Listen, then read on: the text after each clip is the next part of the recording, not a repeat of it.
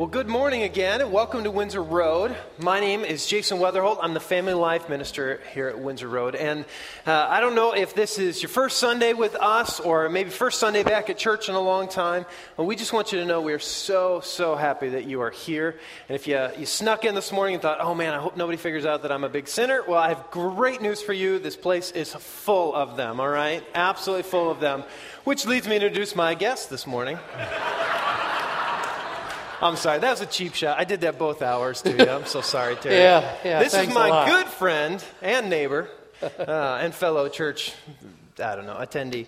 This is Terry Walters. Terry, uh, why don't you introduce yourself a little bit here? Uh, you know, tell us about you and, and your favorite baseball team on the face of God's planet. Well, we'll start with that part, I guess, first. Uh, up to last night. But last night at about ten o'clock, my feelings changed, and from now on, it's the Pensacola Wahoos. The Wahoos don't have a closer named Carlos Marmol who gives up two home run pitches to two brothers in the bottom of the ninth inning to lose the ball game. It's a difficult life, right? It's tough being a Cub fan. Well, but anyway, why don't you tell us about you about, and what you do? About huh? myself. Uh, Sheila and I have attended church here, as many of you know, for a number of years. Uh, I personally have, in the past year, joined the ranks of the retired, kind of sometimes. Uh, but prior to that, in a distant land far, far away, I was an elementary and junior high school administrator, uh, a teacher of young minds, so to speak, but oftentimes I was the one learning the most. I had the opportunity after about fourteen years of that to to go to work for the state of Illinois, and in that position, I was a investigator with the Department of Children and Family Services doing investigations in a sixteen-county area here in central Illinois. It ranged everywhere from down in Shelby County up to Iroquois and from Pontiac and Livingston County to Clark and Cumberland counties south of Charleston, and working with our offices in those different areas. Sometimes, and working with kids and families for those many, many years, I saw how history hmm. would repeat itself so many times. One poignant story I remember so well. The housekeeper stepped into the motel room, and as she looked about the room, she saw these many pictures of two children as they were growing up. And across the chest of the man lying in the bed, scribbled were "Bad Daddy." Hmm. And the gun lay next to him on the bed. I had met with his twelve-year-old daughter only four days before and heard of the inappropriate actions the father had taken on a recent camping trip with his daughter and son. How does she ever become normal? How does a ten-year-old son ever understand what happened to his family? How does a widowed mother comfort her children when things like that occur? I remember another time sitting in the back of a police car. The man had recently been arrested, was in handcuffs, and we were talking about the circumstances in his home. And in tears, he said, "Terry, I didn't mean to hit him that hard. I didn't mean to hurt him. I mean, my dad loved me, and as I was growing up, he'd spank me. I knew he loved me, and I loved my son. I didn't mean to do it." Maybe some of those tragedies are far away from you. Maybe they're not any place where you live or anything you carry with you, but I remember a second grade student, little boy, and, and he would oftentimes come to class and he'd immediately fall asleep. And so the one day the teacher sent him down, "Go see Mister Walters, see what he has to say." And as I spoke with this little bitty seven-year-old, he said, "Well, at nighttime, when I'm in my bed at night, I hear mom and daddy screaming at one another, and they throw things and they hurt one another. And my sisters, they're littler than me, and they come into my room and, and they crawl in my bed because we're scared. So a couple days later, I went out to the house and met with mom and dad. And mom and dad are good people, and they're trying hard, and marriage is a struggle. But as they told me, oh, we know this doesn't affect our kids because when we argue, it's after they're safe away in bed. They don't know what's going on. Maybe that's closer to where you live. Little little nine-year-old, so sweet, and she, she came to school, and it just seemed that her homework was never done. And so in speaking to her, she said, well, you see, where we live, there are people that live upstairs, and I know who they are, but I have to I have to take care of my, my brother and sister at night. They're littler than I am because Mommy works. And I spoke with Mommy, and Mommy was wanting best for her kids. But you see, she had grown up with a working mom. She knew that's what Mama had to do. And so, too, she had that third shift job where her three children were home. Maybe that's a story closer to you. There was a time where I sat across the table from a young lady, forty-three years old, married, uh, now an adult child, and tears in her eyes, she explained how, yeah, I, I buy a lot of gold jewelry. I have all kinds, and, and I have purses, and I have all kinds of shoe boxes and shoes, but it never fills the hole in my heart. You see, my dad left when I was just a little girl. My mom always blamed me, said I was worthless, said there was nothing good about me, and I've I've tried to buy enough stuff, but the hole's still in my heart. Hmm. A man, sixty-three years old, we were talking, and and he explained how his his father had loved them as children so much. And I asked, well, how did you know that? How did you realize it? I mean, you know, did he give you hugs and kisses and tell you he loved you? He, well, no, he wasn't that kind of a guy. No, we, we didn't get kisses and hugs. I said, well, how about between he and your mom? Were there lots of hugs and kisses and affection? And he said, no, no. He worked hard. He was a district manager, and he was gone a lot, and he worked really, really hard to support us. And, and that's how I knew he loved us. This same man looks in the mirror and wonders why his marriage is crumbling, because he doesn't know how to express his love. Hmm. Maybe that's close to your home. Wow. So, you know, as parents and adults, Jason, one of the things I found is the issues that parents have, those overriding struggles of past, of their past, their parents' past, their grandparents' past, those struggles affect generation after generation until someone steps up and just says, I can't do this anymore. There has to come about a change. They have to stand up and make the change. Thanks, Terry. It's a powerful thought that Terry shares, isn't it? You know, that parents will, parents' choices will continue to affect generation after generation until somebody stands up and makes a choice for something different. I read once that it is very difficult in our society today for anyone to make it to adulthood without some damaged emotions along the way. And I, and I think that many who are here in this room today understand that all too well. I remember vividly for me what, what I would consider probably the worst day of my whole life. Uh, I, my parents uh, split up. They separated when I was in third grade, uh, and then they divorced when I was in fourth grade. And, and shortly thereafter the divorce, my dad made the decision to move from Aurora by Chicago, where we lived, down to uh, to Tennessee. And so I remember, I remember. It seems like almost every event of that day, the day that he left.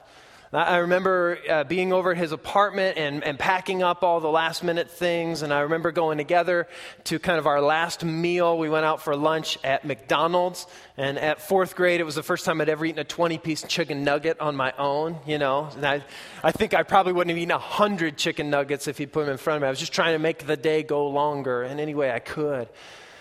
And, and I remember going from there to the house that my mom and I lived at. Um, you know, and saying whatever we said in the driveway, and then watching his little gray Ford Escort kind of go up the hill and around the bend. And I've never been a big crier my whole life, but I remember running in to to my room, just throwing myself down the bed, just busting into tears and just flailing. I mean, just the emotion that came out from me everywhere, just realizing that things were never, that that like chapter had basically ended, that things were going to be different from there on. What I didn't know then uh, is that many of us, myself included, will take some of the most painful experiences like that of childhood along the way, and we'll just kind of bottle those up, right? Because at the time, they're just too difficult to deal with for us to make sense of it all, and so you just kind of bottle up those, and, and the problem is if you never end up dealing with those, you can sometimes make it to adulthood, kind of being an unbalanced adult, going through your life and just projecting all those hurts on someone else, or looking for fulfillment in a bunch of places that will never fulfill you at all, or, or continuing to make a cycle of wounding choices with others until somebody stands up to, to, to make a choice to get help. And in the book, Healing Damaged Emotions, David Seaman says, some of the most powerful weapons in Satan's arsenal are psychological. And again, maybe you know that well. I don't think any of us is immune from that. Well, we're kicking off a series today called Modern Families, okay? And if you're a big fan of the show, uh, apologies, we mostly just kind of took the graphic idea for the show, so we don't have any uh, intent to show a bunch of clips along the way. But the point of the series for us is to consistently, week in and week out, to talk about this idea that God loves you right where you are. Okay, and I have no idea what else is going on in your life right now in this season, but we, but I think that all of us need to hear that. God loves you right where you are. Okay, that, that your family doesn't have to be good enough for God to care about you. Then maybe this is good news. Your family can't possibly be good enough to get God's attention. Okay, he loves you right where you are. And, and he loves you too much to let you stay there. No matter where you come uh, this week or this weekend or what you've done, or you say, well, you have no idea about my life. It doesn't matter. God loves you in the midst of all of that stuff. And he loves you too much to let you continue in that place. Each individual in this church, each family that is here is a work in progress, I promise you. And today's theme is from hurt to healing. Okay, and I want us to spend some honest time today just to sort of looking at hurts and, and how we move our way toward healing in that. All right, and, and as we as, as we kind of got this series ready, and our, our family life team was working with Randy to, to develop the weekly topics, when we set the different topics and we knew we were going to kick the series off this way, I went to Randy and I said, I, and I know this doesn't make sense, it's the week coming out of Easter, and it's the kickoff of a new series and everything else, but I'm just telling you that that topic, that hurt to healing topic, is my entire life, and if there's any way I could possibly uh, speak on that first week of the series, I would love to do that. And so Randy said yes, and then it hit me that I would actually have to share. so so I've been praying a lot going into today uh, about what to share and what to bring into this, and, and I hope that we can grow together. And I know this is a topic that touches a lot of nerves, because as soon as Randy's Friday email went out this week, we started to get emails back. Uh, I had, you know, we had Facebook comments. I had people drop by my office even on Friday afternoon just to share some of their own stories in this, and we had, uh, we'll offer time later for anybody who wants to, to spend some time talking or praying, and we had quite a few who wanted to after first service, because we get that this, that we we have this common bond, and many of us just have these wounds that we are still working through. Well, we're going to start in the book of Genesis today, all right? So if you got a Bible with you, turn to Genesis thirty-seven. If you got that Bible in the chair in front of you, it will be on page twenty-eight. Genesis is the first book in the Bible, so it should be easy to find for you. Page twenty-eight, uh, Genesis chapter thirty-seven, verse two. Genesis thirty-seven, two. Um, and here's what it says. It says, Joseph, a young man of seventeen, was tending the flocks with his brothers, the sons of Bilhah and the sons of Zilpah, his father's wives. And he brought their father a bad report about them. So I read this. I don't know how many of you are older siblings, okay? But I kind of read this and I think, you know, it sounds like a tattletale younger brother type situation here. You know, he brings a bad report.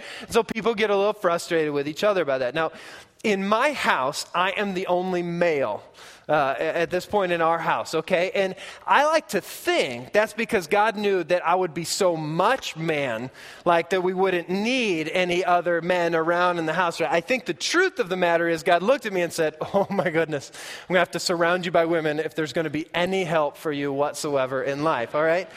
But I get tattled on all the time in my house by our two daughters, okay? You know, so it's like, Mom, Dad bought mega stuff Oreos at Walmart. Or, or Mom, Dad let us have caffeine at dinner again, you know? Or, or Mom, Dad, Dad, Dad grabbed his, his C R V, his car, and, and uh, tied a uh, uh, uh, tube to the back of it and towed us around the backyard in the snow. You know, I mean, it's just routine things, right? You know, that.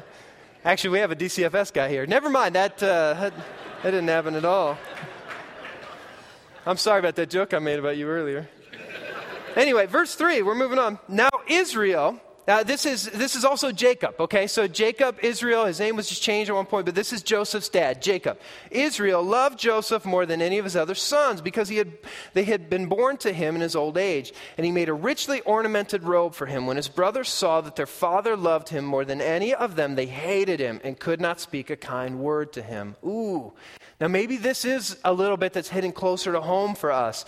That, that we've got a brother or a dad who is clearly showing favorites, and there's a pretty big rivalry then happening in the siblings. Verse five, Joseph had a dream. When he told his brothers, they hated him all the more. This is one of those times where I'm like, man, did you have to tell him the dream? But he said to them, listen to this dream I had. We were binding sheaves of grain out in the field when suddenly my sheaf rose and stood upright while your sheaves gathered around mine and bowed down to it. Now, I'm assuming that his brothers didn't have to be experts in dream interpretation to understand what he was communicating. You know, it's like, so I had this dream and all your stuff bowed down to mine. Like, I wonder what it means. You know, it's like, you can just kind of see how it happens, right? So, so uh, verse eight, his brothers said to him, do you intend to reign over us? Will you actually rule us? And they hated him all the more because of his dream and what he had said. Well, Joseph goes on to have another dream. This time, Mom and Dad and the brothers are bowing down to him. Okay, so it escalates just a little bit. Well, a little later, his brothers are out working in the field, and he goes to visit them. And you can only imagine he's hoping this visit goes just a little bit better than the last one. Right, so verse seventeen, we'll jump down to verse seventeen, chapter thirty-seven. So Joseph went after his brothers and found them near Dothan. But they saw him in the distance, and before he reached them, they plotted to kill him. Okay, so it, I guess it didn't go that much better. Verse nineteen, here comes that dreamer, they said to each other. Come now, let's kill him and throw him into one of these cisterns and say that a ferocious animal devoured him. Then we'll see what comes of his dreams. Wow. Okay, now in a moment of love and grace, they actually don't kill their brother. They only sell him into slavery, all right?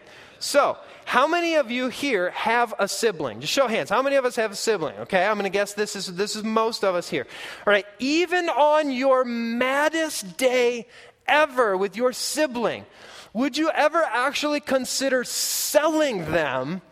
Well, you know what? Maybe you know people are laughing. Maybe I should just not finish that sentence. I mean, don't answer that. Okay. The question is, how does it get this bad? Right. I, I mean, some of you look at this and you say, well, that's not far off from what my family is like. But many of us look at this and we think, how can family dysfunction get to this point? I mean, how can it really get this bad that someone's going to sell their, blo- their brother into slavery and pretend like he was dead? Well, let's take a look at Joseph's family tree just a little bit, because I think it'll shed some light on this and on what, Sherry, uh, on what Terry shared with us earlier. So let's look at Joseph's dad, Jacob. All right, Jacob is a guy who has two wives, and and then he has children through their maidservants. But he has two wives, and they are sisters. Now, you might ask, hmm, how does one guy end up married to two women who are sisters? Well, funny you should ask, okay? If you flip back a couple chapters to Genesis twenty-nine, here's what it says. Genesis twenty-nine, verse fourteen, it says, after Jacob had stayed with him, him is going to be Laban, for a whole month, Laban said to him, just because you are a relative of mine, should you work for me for nothing? Tell me what your wages should be. Now, Laban had two daughters. The name of the older was Leah, and the name of the younger was Rachel. Leah had weak eyes, but Rachel was lovely. Now, listen, okay, this is Bible talk for Leah had a great personality, okay? And Rachel was lovely in form and beautiful. If you need a translation there, I'm here to help, okay?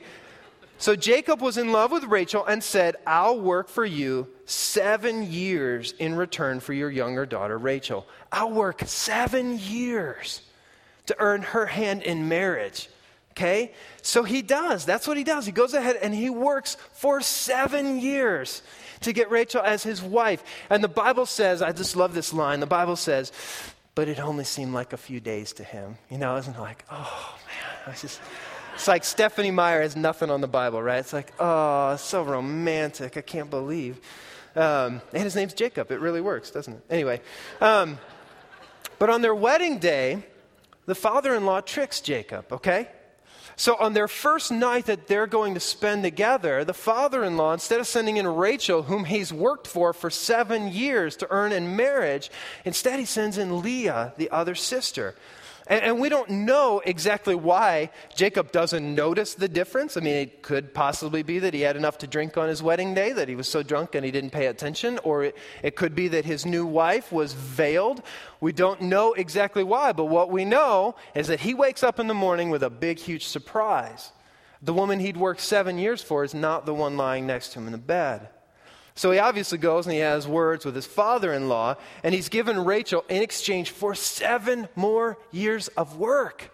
Okay? So put yourself in the story. Who are you going to end up liking more? I mean, now you have this little, you know, I guess happy family where you're married to two different sisters and you live in the same house together. And are you going to, you know, are, are, are you going to spend all your time thinking about the one you worked fourteen years to have in marriage? Or are you going to think about the one who snuck into your bed at one point along the way, okay? So he ends up favoring Rachel and the children that she bears. And because of that, those brothers all hate Joseph. So that's the family tree type thing we have going on here. But listen, the dysfunction in this family goes back further than that. All right, this is the same Jacob who at one point conspired with his mother Rebekah to steal the blessing from his older brother Esau. Okay, if you know this story, they they, they go together basically to, to trick his father, uh, Isaac. Okay, so you think, well, how could Isaac and Rebekah end up in a spot like that? Well, I don't know. Maybe there's some cracks in the foundation that appear uh, for Abraham and Sarah along the way. You know, when Abraham decides to, to, to lie and say that Sarah is his sister, not his wife, and so then the Pharaoh takes her into his court.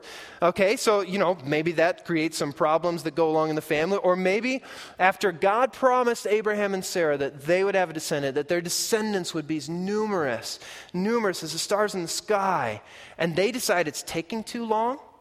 Sarah tells her husband, Abraham, well, you just need to go and have a child with my maidservant, and we'll just get this done a different way, okay? And if you've been watching the Bible and the History Channel on Sunday nights, you know this doesn't go very well, all right? Guys, this may be a good learning point for all of us, okay? If your wife urges you to have a child through her maidservant, it's not going to end well for you, okay? I mean, that's just a freebie. Like, that's an extra. You don't have to pay extra for that today, all right? But it doesn't go well. Sarah grows to despise this maidservant and this child so much that they eventually send them away. Okay, do you see how this works? Sin has this, like, generational impact in families, where over and over and over again, the sins that affect one generation will just keep affecting the next generation, the one after that, until someone stands up and says enough is enough. Until someone makes a choice for things to be different, it just keeps going over and over again. Think about the abused who grow up to become abusers. Okay, it might be easy for you to sit at the sideline and say, I, I can't imagine. I mean, if you've experienced the pain of abuse, how could you ever grow up and abuse someone else? Or, or if you grew up with the pain of alcoholic neglect, how could you ever turn to that later on in life? Or if you grew up knowing that the, the pain of, of an O C D parent that you could never please, how could you ever be a parent who's impossible to please in your own life? And yet it's exactly what we see. And my guess is, if you think about your family for a minute, you probably see it happening over and over again generationally in your own family. See, whatever you battle in life, I bet it didn't start with you. I bet whatever sins you wrestle with did not start with you and your family. I bet those have been going on in other generations of your family for a long time. Alcohol, drugs, overeating, undereating, codependency, laziness, anxiety, insecurity, workaholism, infidelity, dishonesty, trust issues. I bet money. You are not the first one in your family to battle with those things. Healing for Damaged Emotions says, by their fruit you will know them, but by their roots you will understand them. And I think that's important for us. You are a product of both nature and nurture, but you don't have to stay that way. Okay, have you ever had that experience of that, we'll call them that parent at the grocery store, okay? So, you know, you're minding your own business, the county market or whatever, and you're shopping, and you hear a parent just yelling at a child at the grocery store, okay? Maybe you've been that parent, right? Haven't we all? Okay, but you hear, and it just kind of keeps going, though, in this odd way, you know, and you come around the corner and you look at the situation, and you realize after a little while, you realize that parent isn't actually even looking at the child, they're looking at you. It's almost like they're yelling at the child, trying to impress you with the way that they're doing it. I mean, have you seen this kind of thing happen before? And I always want to stop and say, listen, okay, it will never impress me for you to be able to belittle an eighty-pound ten-year-old, okay? That will never be impressive to me at all. In fact, there's a reason that the majority of the growing up years a child has in your house, they're smaller than you, okay? God made it that way so you would win, so that we could maintain some ounce of control. I mean, if they were figured out that they were bigger and they outnumbered us, we'd all be in trouble, wouldn't we, right? There's a reason that they start out small. You don't have to prove to the rest of us that you run your house. We will assume that until you show us otherwise. And really, I, I sometimes just want to come around there. Actually, I want to go back around the corner and run away. But there are times where I want to ask, who hurt you? I mean, really, because I, because I don't think that what's really happening here is that you're that mad at the ten-year-old. I, I think maybe you're mad at your dad from when you were ten years old. I mean, is it possible that all this yelling is not about this child and their behavior at all? It's about you crying out to some past that you never healed from. And maybe you're sitting here and you think, but I don't have kids yet, you know, or, or I'm not even married. And I would say to you, even better. What a great time for you to work on issues from the past before you have children and it complicates everything, okay? What a great time for you to be able to raise them in a better environment. Well, let me tell you why this is so important. This topic is so big for me. All right, these up here, these are Katie and Allie, okay? These little sweethearts are eight and six years old. Uh, and they're just kind of, you know, your average Christian kids. They're not perfect. They're, you know, they're wild and, and everything else, like everybody else. In fact, we did daddy-daughter date night here at the church last night, and it was a blast. Tons of dads. I see several dads who try not to make eye contact because we all saw each other dance, you know, and it's like, let's pretend that didn't happen, right? We're getting ready to leave the house, and she's like, you mind if I take a book on daddy-daughter date night? So we sat at Steak and Shake, and she read a book. But, you know, hey, that's, that's totally cool.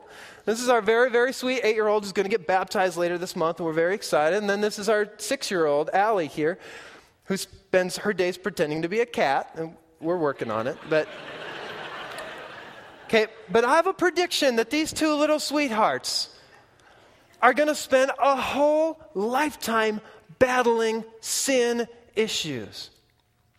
You know how I know that? Because I know who their parents are. Because their parents are messed up.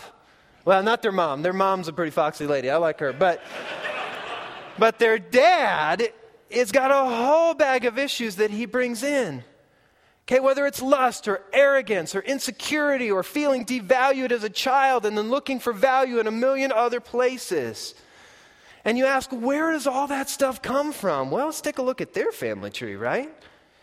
See, their dad comes out of this situation with a mom who spent her life battling some O C D issues and some value issues and depression and all that, because she had a mom she could never please along the way. And she had a dad who was gruff, cop-type guy who had this huge addiction to gambling that he could never take care of. Well, and the dad here, Chuck, this is a guy who, who spent his life as an alcoholic and a drug user and a womanizer. He walks out on his only son when he's a boy. And then he dies before they ever get an, an opportunity to patch things up. And you think, well, why, why would he end up that way? Well, could it be because he had a drill sergeant alcoholic of a mom that he could never make happy? And he had a dad, a dad who sexually abused one of his sons, this son, growing up? And you think, well, how could they end up that way? Oh, I don't know. Could it be that there was another dad in the picture who who one time came to uh, his wife at the time and said, if you go through, he came into the living room with a shotgun and said, if you go through with this divorce right now, I'll kill you and all three of the kids. And this boy watches it happen. And then he goes on to abuse, to sexually abuse his son, who goes on to be an alcoholic, who bails on his kid. And you see how this just kind of keeps going and going and going. And then I ask, I come back to this, and I say, how do these two stand any chance at all? You know what I mean? How do they stand any chance of not just repeating what has been done before them, falling into the same rut? And I have two answers. The first is they have a God who loves them dearly and is watching over them. And the second is they have parents who are committed to breaking the cycle. I was on my internship, it's actually been about ten years ago, I was on my internship right after school. And I was working at a church uh, in the south suburbs of Chicago, and I remember the senior minister who was who was there, uh, you know, was kind of a man's man, a tough guy, and I had a lot of respect for him. And I remember him in the middle of a message one time. He said, how many of you would buy a car and expect your car to run for fifty years without ever having a tune-up? You know, of course, people are chuckling because it's like, well, of course you wouldn't expect that. And he said, then why do you expect a marriage to run for that long without ever getting any help for it? And he looked out, this kind of tough, gruff, man's man type guy said, you need Christian marriage counseling. He said, men, step up to the plate and lead in your family and go get it done. Any of you could benefit from a tune-up at any point along the way. And I remember Elizabeth and I heard that and thought, wow, that's awesome. It took us ten years before we actually put it into practice.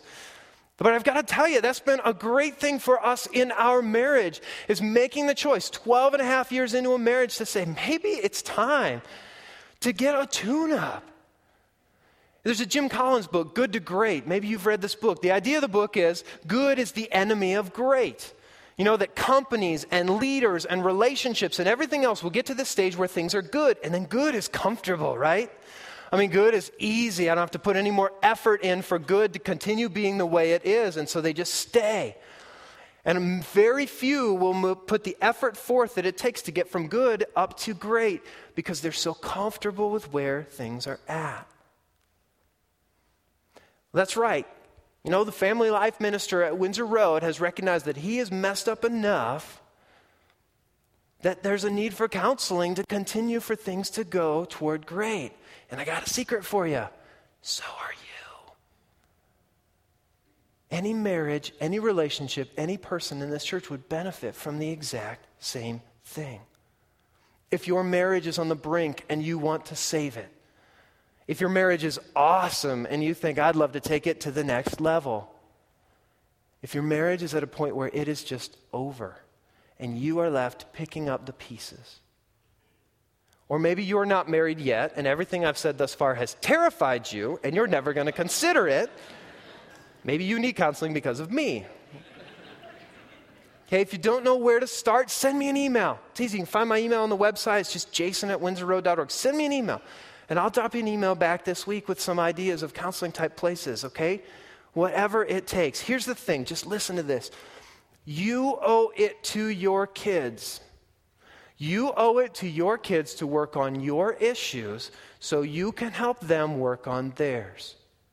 Do you hear that?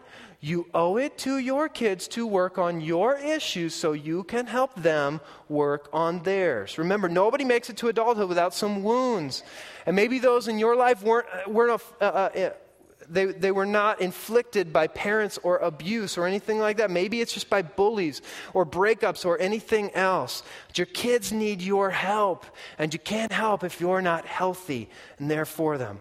So let's talk for a minute about breaking the cycle. Okay, there are a couple parts to this. If we want to break the cycle of dysfunction that can so easily go in our families generation after generation, the first step is to confront your past. And there's no magic secret to how this happens, all right? If you want to confront your past, it starts with prayer. It starts with asking God to help you. It starts with asking God to help bring to the surface memories that maybe have been repressed for a long time you haven't wanted to deal with. Maybe asking God for the boldness to do something about it. The next step is reflection. I read once that the fear of abandonment is the fundamental human fear. So whether it's abandonment for you or it's something else, I think so many of us are so driven by fear. Maybe that comes out in anxiety, or, or it comes out in worry, or it comes out in insecurity or narcissism or so many other ways. We fear so much. And it is possible for us to get to thirty or to fifty or to seventy, and we never got over the fear of potential abandonment or the wounds we have from very real abandonment. You need to spend some time figuring out where those feelings come from. Another step that has been critical for me is talking to relatives. The best time for this, funerals, okay? Isn't, isn't it amazing? I mean, think about your family, right? That's like the one time all of us speak honestly to each other, it seems like. You know, and they just share what's going on. Oh, man, you have no idea. You think that story's crazy? You should hear what happened to Grandma in this, you know, whatever situation or whatever. And all of a sudden you start to realize, I'm not the only one who wrestles with this issue. This has been going on in my family for a long time, and unless I stand up to do something about it, nobody will. Each child grows up in a different family depending on his or her configuration in that family. So maybe you find that everybody else has dealt with the same things as you, or you find that yours are extremely unique in a situation. And the last one, I've already said this, is counseling. Okay, if you were equipped to fix all of this on your own, then I got to think you would have by now. Okay, asking for help is not a sign of weakness. It is a sign of strength. You owe it to your kids to work on your issues so you can help them work on theirs. The second piece of this is to take steps toward healing. One of the best things, I think, is to find an outlet for some of those feelings and those emotions. That, for me, has always been music. All along the way, that, for me, has always been music. And, and I want to be careful here. There's a huge difference between an escape and an outlet, right? An escape is something we use to shut the world out. An outlet is something we use to help make sense of it in our experience. And as we were talking about today, and the programming team was meeting, and we were thinking about, is there a great song that we could use, you know, maybe a cover song or something else to bring this idea home? And it was actually Katie Peston who said, well, maybe I'll just write something. As soon as she said that, it dawned on me. I was like, oh, yeah, okay. I don't know why I didn't think of that. I have just a privilege a couple times a month to play music uh, out with some friends. And, and I've written a few songs for that process. And as you can imagine, a lot of the lyrics of those songs have come out of some of the things that I've been through along the way. So the more we talked about today, uh, the more I talked about, you know, I just kind of want to share this because this is, for me, at least an outlet of how I've helped to make sense. So Katie and uh, Tyler are going to come up, and, and I just want to share with you uh, something that I wrote of, about kind of helping to, to process all of this stuff. So a part of this process, right, in taking steps toward healing is to battle your own struggles. What is it that I use as an escape? What is it? Is it work? Is it substances? Is it relationships? Is it hobbies? If you are anything like me, you can take anything good in your life and turn it into a bad thing, right? Anything that was created for good or happiness or anything else can become a destructive habit.